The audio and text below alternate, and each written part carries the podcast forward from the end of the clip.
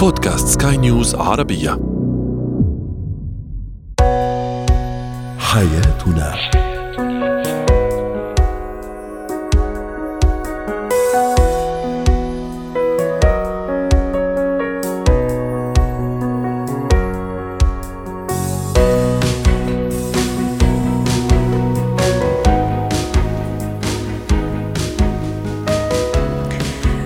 الكرام أهلا بكم معنا إلى حياتنا. فضاؤكم اليومي الذي يعنى بشؤون الأسرة وباقي الشؤون الحياتية الأخرى والذي يمكنكم الاستماع إليه عبر منصة سكاي نيوز عربيه dot com slash podcast وباقي منصات سكاي نيوز العربية الأخرى. شاركونا عبر رقم الواتساب 00971 561 886223 معي أنا شاب اليوم نتحدث عن علاقة زوجات الإخوة فيما بينهن وتأثير هذه العلاقة على أو هذه خصوصية العلاقة خاصة كان فيها مشاكل على الشريك.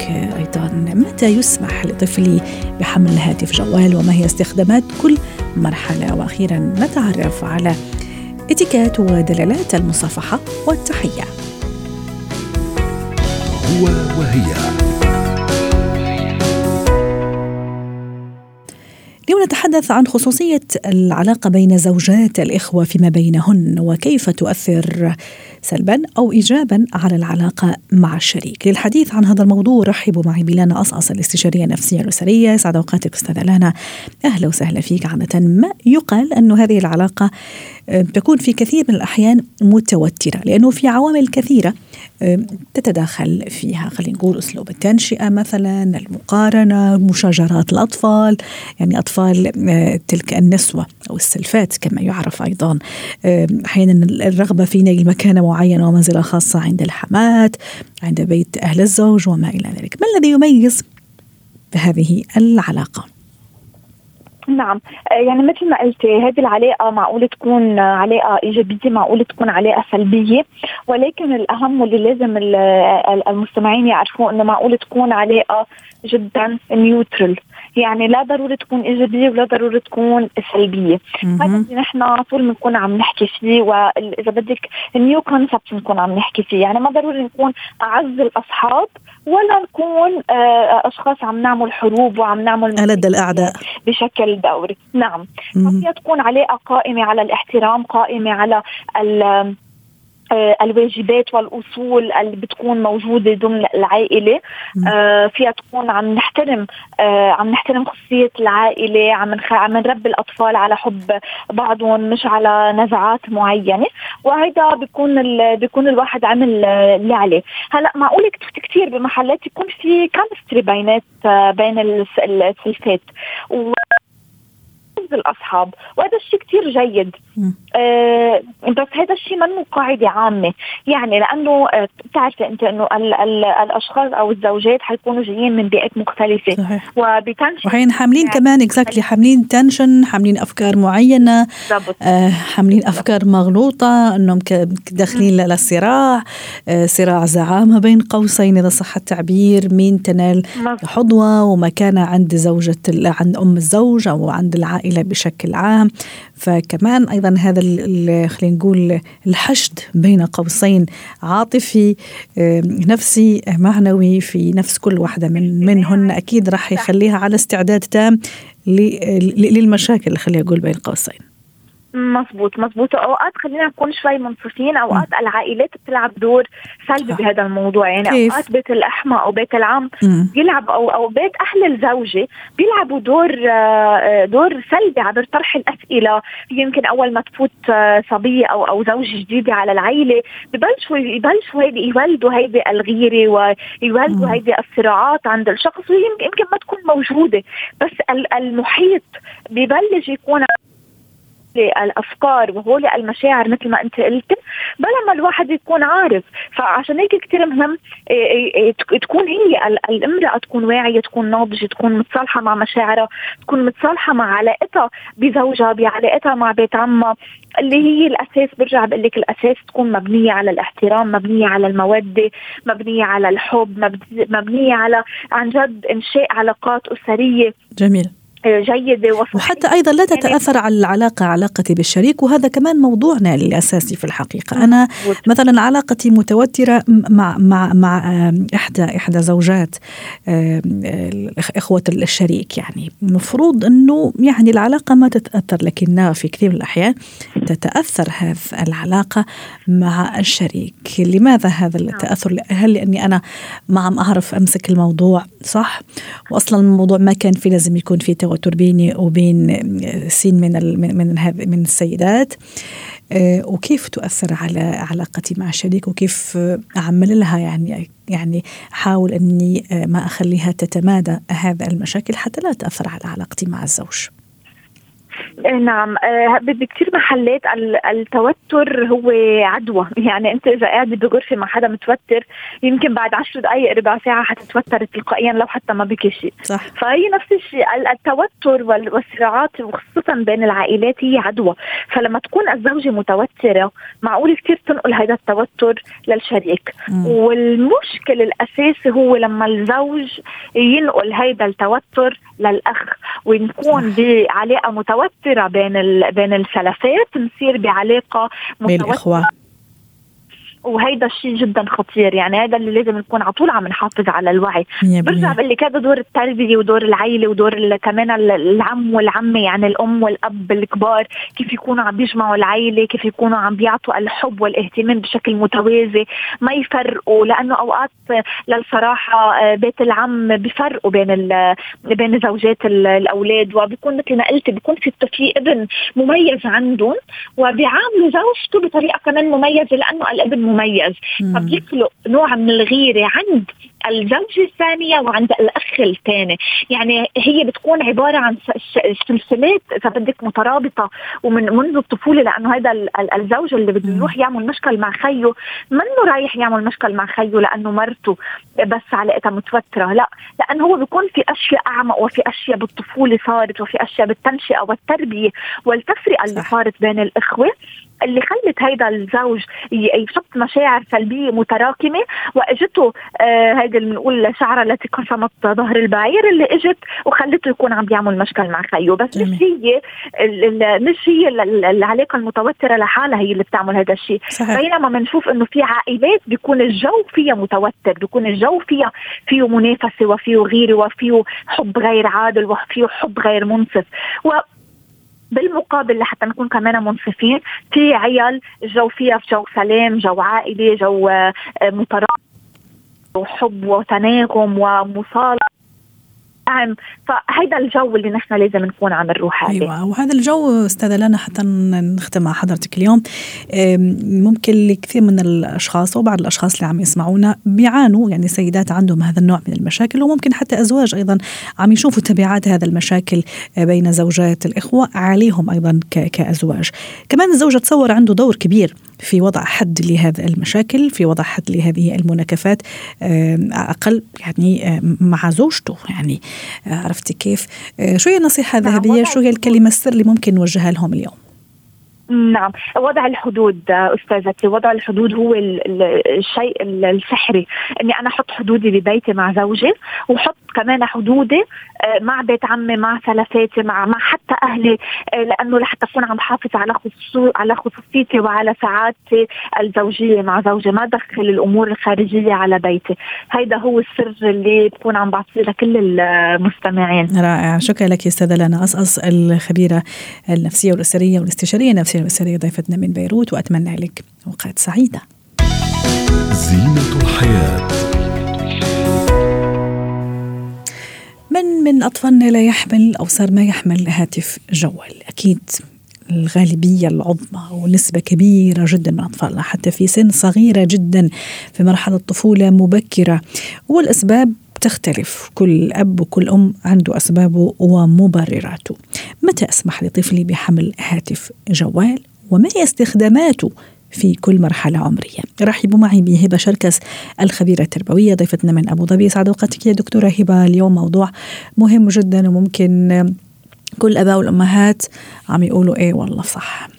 ابني عمره ثلاث أربع سنوات معه جوال. هلا بيشوف يوتيوب بيشوف كرتون يعني تختلف الأسباب والمبررات. في أي عمر ومرحلة عمرية يعني اخلي واسمح لطفلي إنه يحمل هاتف جوال. هو آه الأطفال بيحملوا الهاتف الجوال وبيحملوا الشاشات الإلكترونية بأشكالها المختلفة حتى لو ما كانش فيها اتصال فالحاجتين حسب الاحتياج بتاع الطفل. يعني إيه استخدام الهاتف الجوال وإيه استخدام الشاشات؟ إحنا بنستخدم هذه الأشياء ممكن للتواصل. فاحيانا في الجوال الصغير جدا اللي ما فيهوش أي مش سمارت فون اللي هو الجوال العادي اللي بدأنا بيه من أول من أول ما بدأ الهاتف المحمول. فده ممكن يكون موجود مثلا مع طفل صغير بيروح المدرسة أو بيروح التمرين. وممكن يكون هيحتاج يتواصل مع أهله علشان يجوا ياخدوه من مكان معين أو لو في طوارئ عايزين يتواصل معانا بيه. فممكن يكون معاه الشكل ده من أشكال آه التليفونات اللي هو حسب الوظيفة اللي إحنا عايزين يؤديها بهذا التليفون. لكن كمان دلوقتي بقى في تعليم عن بعد وبقى في بعض الأنشطة اللا صفيه اللي بعد الرجوع من المدرسة اللي بتتطلب من من الطلاب إن هم يستخدموا الشاشات الذكية أو يتوصلوا مع الإنترنت ويتوصلوا مع المدرسة بالبورتل بتاع المدرسة. حتى لو كانوا في كي جي 1 حتى لو كان عمره أربع سنوات بنلاقي فيه فروض مدرسية وبنلاقي فيه تواصل عن طريق الشاشات الذكية وعن طريق الإنترنت.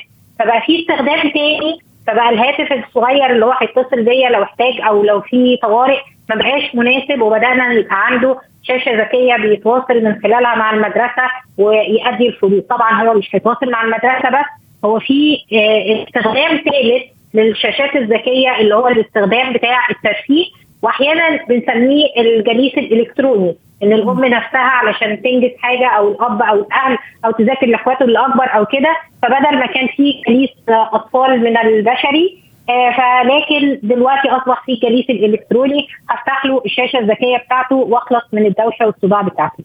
فايا كان بناء على هذه الوظائف الثلاثة اللي إحنا قلناها وطبعا في وظائف متعددة كتير بس خلينا نركز على دول الثلاثة الأساسيين آه وفي وظائف تعليمية أخرى مثلا إن أنا أبقى منزلة ابلكيشن معين بيعلموا النطق أو بيعلموا الإنجليزي أو بيعلموا الكتابة أو بيعلموا القراية ايا كان الهدف من التعليم.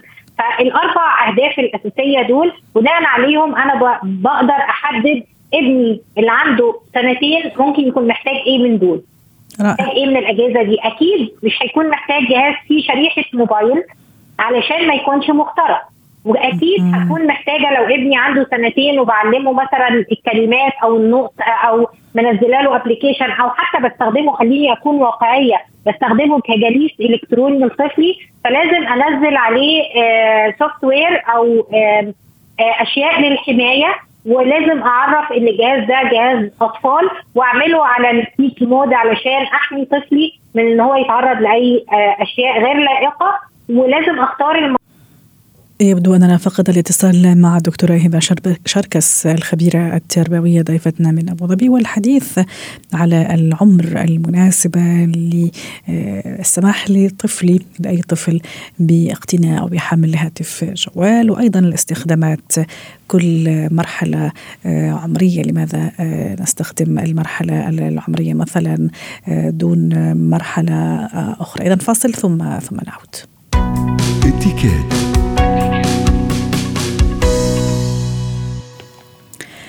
اليوم في اتيكيت نتحدث عن موضوع كثير مهم يعني أكيد يرافقنا يوميا في حياتنا هي المصافحة والتحية. أكيد للمصافحة والتحية اتيكيت طريقة معينة ممكن حتى تختلف من بلد لآخر من منطقة لأخرى من ثقافة أيضا لثقافة أخرى حسب أيضا المكان اللي اللي الشخص يكون موجود فيه. ممكن عمل زيارات عائلية تبادل زيارات بين الأهل بين الأصدقاء بين الأقارب. أكيد في عندها خصوصية وفي عندها أيضا طريقة معينة للتعرف عليها.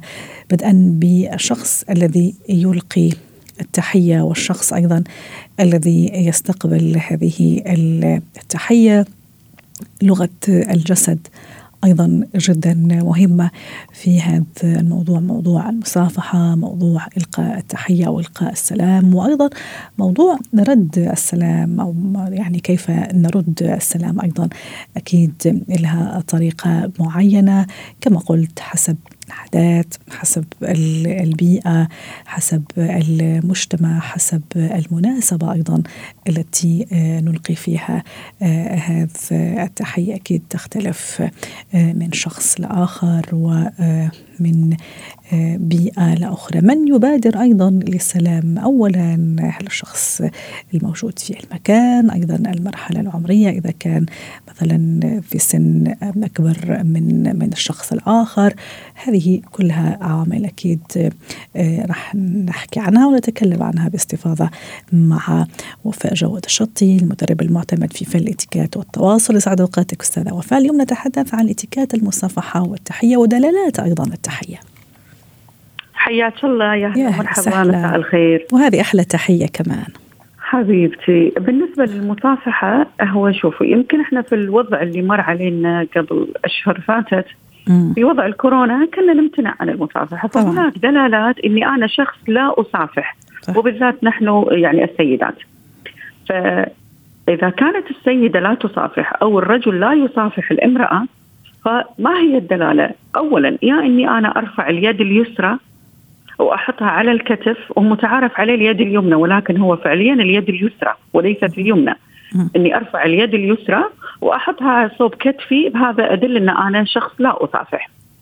هناك بعض الدول وعلى حسب حتى يفهم الطرف الآخر ولا لا يعني ما ينحرج ولا يحرج كمان نعم. الطرف الآخر. إي نعم هذه تكون إشارة من بعيد حتى ما أنتظر الشخص يوصل لعندي. صح. قبل ما يوصل لي الشخص أنا أرفع إيدي وأحطها على كتفي اليسار أرفع إيدي اليسار وأحطها صوب كتفي اليمين ان أنا شخص لا أصافح. فهذه دلالة، هناك أيضا في بعض الشعوب قليلا من الانحناء بالرأس. هذا يعني أيضا إن أنا شخص لا أصافح. في ناس تقول إن إحنا نحط الأيدي في الجيوب، الأيدي خلف الظهر، هذه كلها المفروض إنها ما تصير لأنها غلط.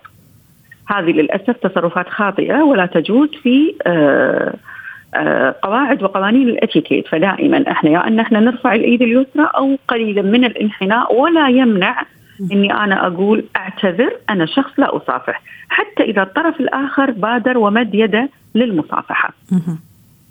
طيب. فهذه في حال عدم المصافحة. وفي حال المصافحة هناك أيضا كثير من القواعد وكثير من الذوقيات أن ما تكون اليد مبلولة أن ما أضغط على الكف أثناء المصافحة أن لا أمسك بالمصافح لأكثر من ثلاث ثواني. مدة المصافحة ثلاث ثواني فقط أن لا أيوة. تكون أكثر.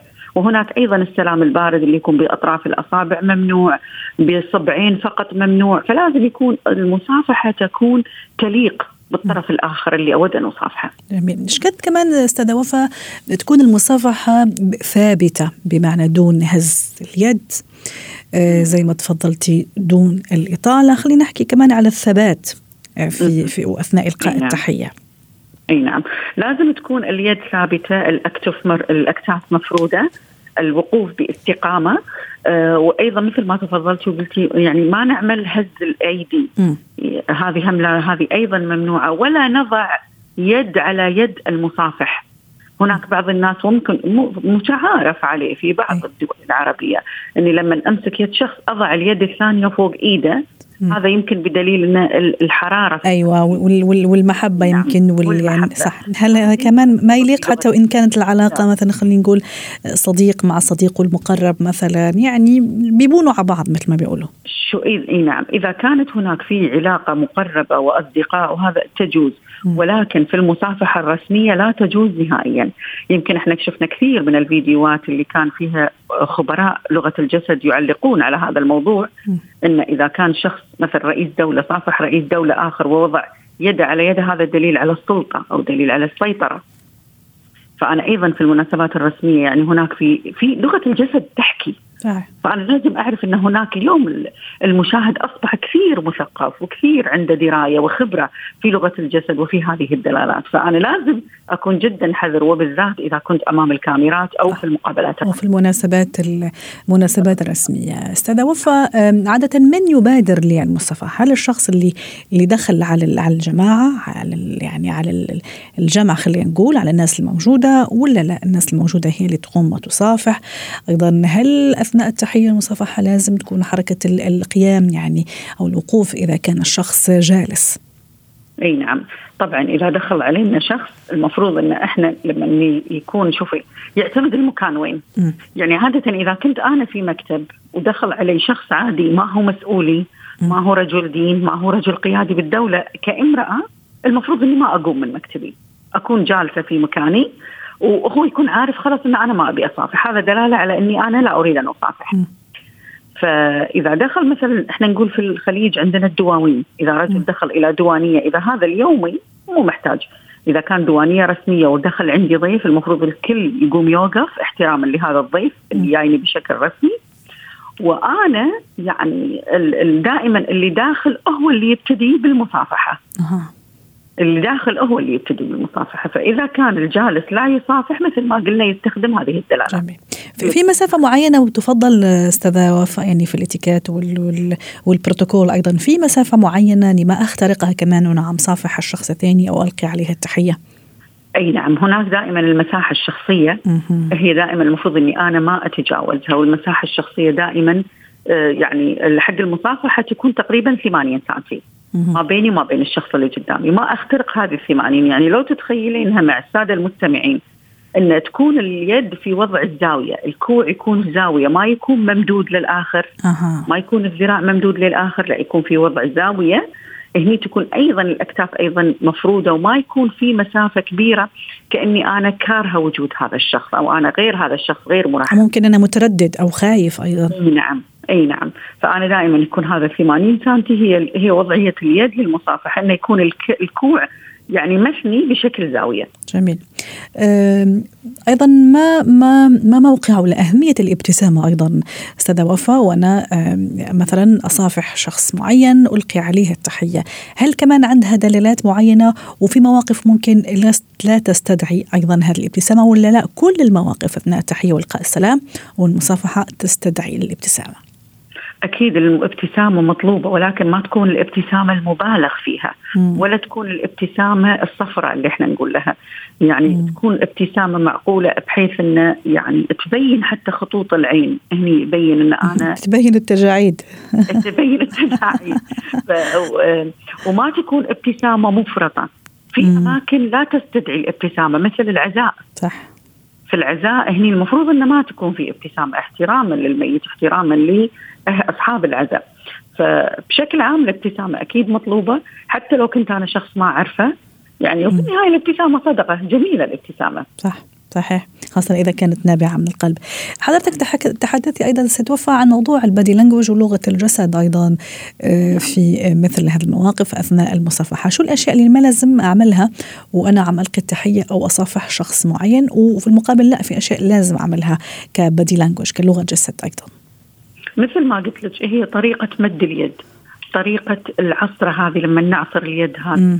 آه أيضا آه شلون إحنا نقوم نوقف؟ لما نقوم نوقف بتكاسل أي. لما نقوم نو... لما نقف بهمة وترحيب.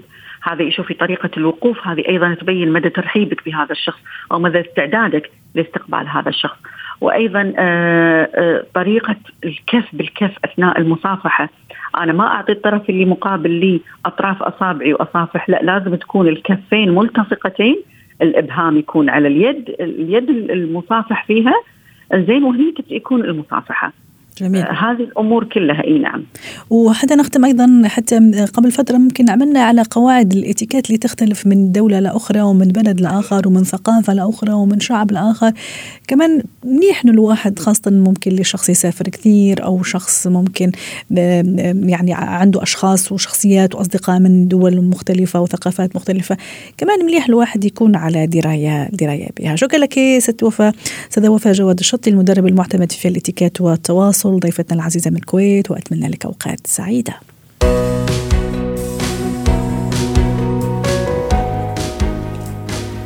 ختام حلقة اليوم من حياتنا. شكرا لكم وإلى اللقاء.